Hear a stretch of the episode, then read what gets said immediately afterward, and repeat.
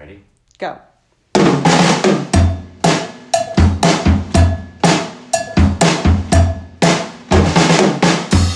Hey everyone, it's Heather Whaley. Frank Whaley. And today is Friday, December 18th, 2020.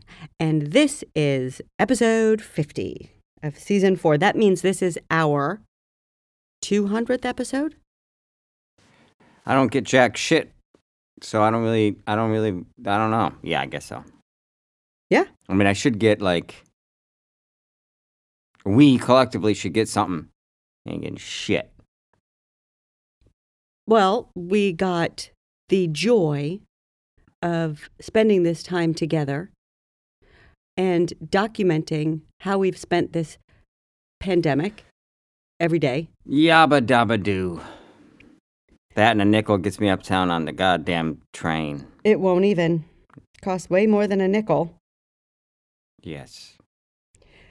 So, what do you have to to look back on? Like what have you learned over the course of doing this podcast? Have you gained anything, learned anything? Um, I've learned to come down to this closet at around 4.30 or 5 o'clock Eastern Standard Time every day, where I could usually find you sitting in here Imagine if I was just sitting in here in the dark, like just wait, waiting like for me. with the doors to the closet closed, and then you opened up the closet and I was just sitting in there. That'd be messed up. Um, no, I mean, I, I think I think I've grown to, uh, grown to grown to Satan perspective, otherwise known as gained a certain perspective. It's been interesting. It's been fun. I've enjoyed it. So you said at the beginning that you were going to switch things up. I did. Yeah, you said you were going to, you know, change things around, shake it up a little. Oh, ha- have I ever? Uh, okay, And not for the better, Heather. in what way? In all bad something. ways. You shaved your mustache. That's a Well- breaking news. I don't know that the listeners know that. You got a haircut That's like a and you shaved your like mustache. Three weeks ago, I got I know, but I don't think that the, the listener of this podcast knows that you shaved your mustache. none of their motherfucking business.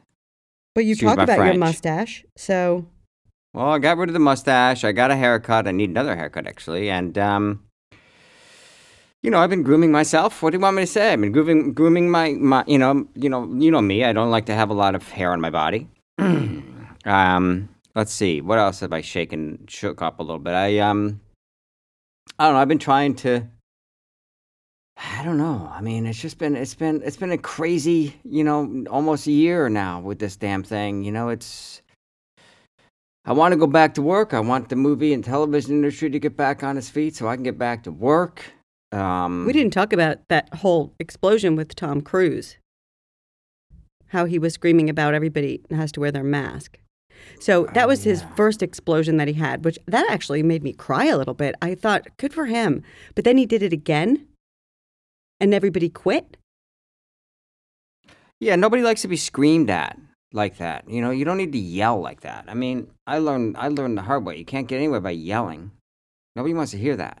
And people are working hard. And maybe, you know, I don't know this this I don't know the particulars, the ins and outs of what happened with those on that shoot. But I mean, he was going on and on and on and on and on. How about pull some? How about pull the people aside and and you know and have that conversation with them? You don't have to do it in front of everybody. Well, you know, I was sort of inspired by him. So yesterday we went and did a little bit of shopping in a nearby town. There's a uh, sort of an independently owned kind of pharmacy gift shop place. And we were browsing around in there, and I saw that man who works there, and he didn't have his mask on. So I did a full on Tom Cruise. I screamed at him. I said, Don't let me ever catch you doing that again. Oh, you'll be gone. You will be gone. And what did he do? What did he say?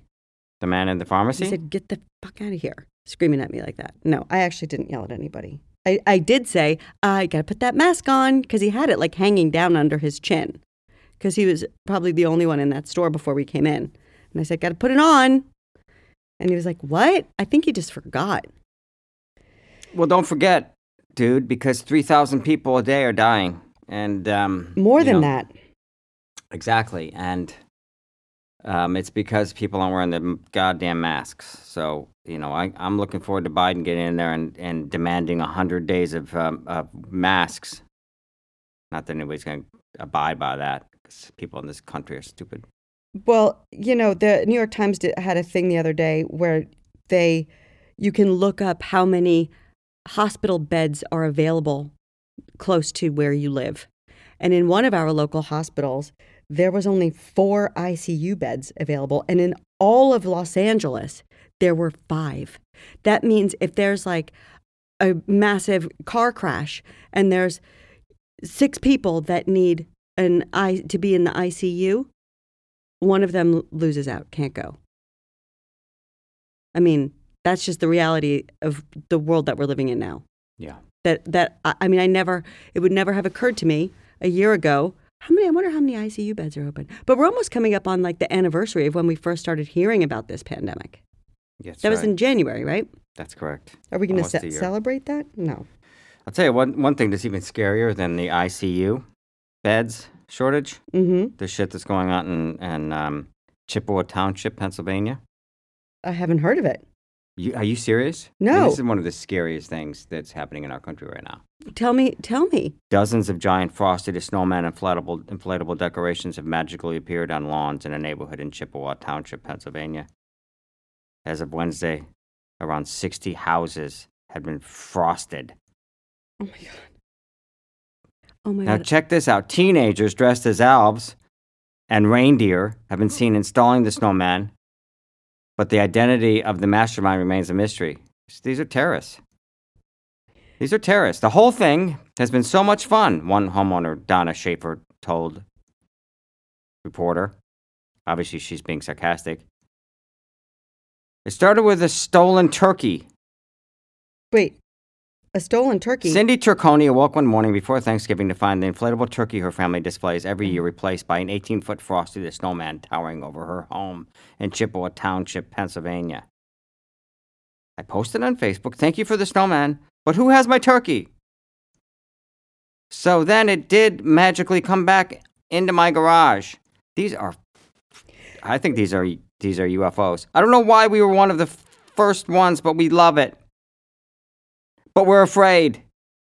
Every few days since, two or three more households have awoken to find giant smiling snowmen on their lawns.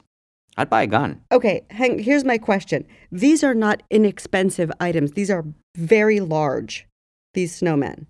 And they need to be plugged in.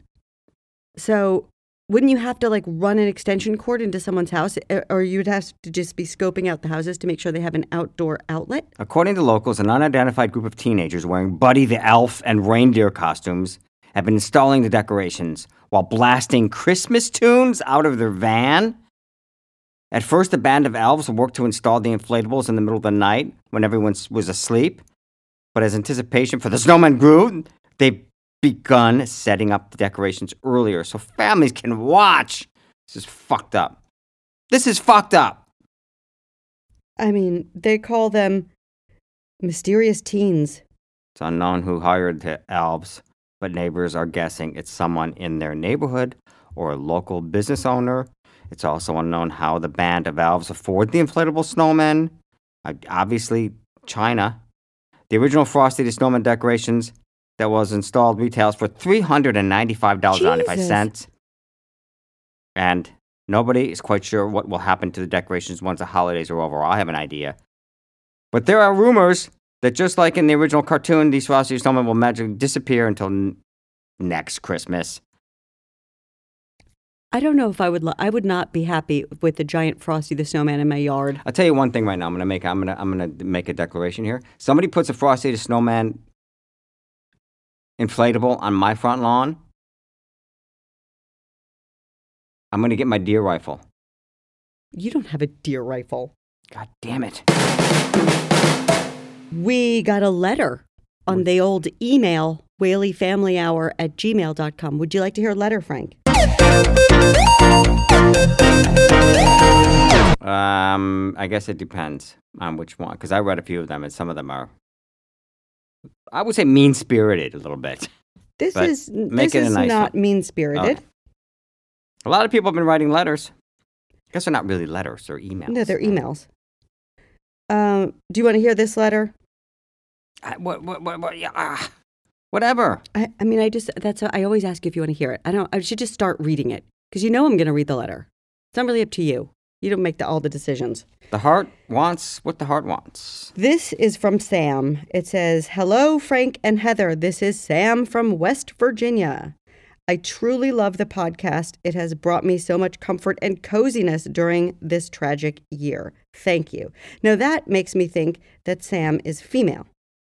Because I just, I don't know. I don't think, a, I can't picture like a male thinking, oh, the Whaley family hour makes me feel cozy. Uh, sexist of you. Uh, yeah, it is. Okay. Anyway, Sam, no offense. My, uh, thank you. My question is for Frank. I know you're very self deprecating about your voice, but I quite enjoy it. I'm self what? deprecating. Oh. But I quite enjoy it. Since your accent is also very distinct, have you gotten asked by directors or the like to pull it back at all? And better yet, if the answer is yes, have you ever refused? Thanks for your time. Have a wonderful holiday. No, I've never refused. I've always had the same accent. I've never done anything differently, and I would never do anything differently. Not when I'm on camera or otherwise. Thank you very much, Sam. What kind of accent? I mean, I, I don't have an accent. Yeah, you do. But Sam's from West Virginia. Maybe Sam talks like this. I don't know. Oh, like my that's my offensive. my cousins who live in England think that I have like a New York, a thick New like a New York accent. Um, Can't tell the difference. I come from upstate New York originally, and where I come from, they have a very um, hard R vowel, hard R sound, R car. Um, you know, you know, you know very well how they sound up there, and I have taken um, every precaution not to sound like those people that um, I come from. I hate that sound. It's most closely resembles like Chicago or a little bit of Boston, It's kind of like ah, Frank, but Frank. it's hard. It's it's an ugly sounding accent. I I hate it, and I when I first um, started my professional career was pointed out to me that I did have this accent, and um, and I paid attention to it and tried to round out my vowel sounds. But from time to time, I forget, and particularly when you piss me off, Heather. Hmm. I start to talk like that. Get in that car.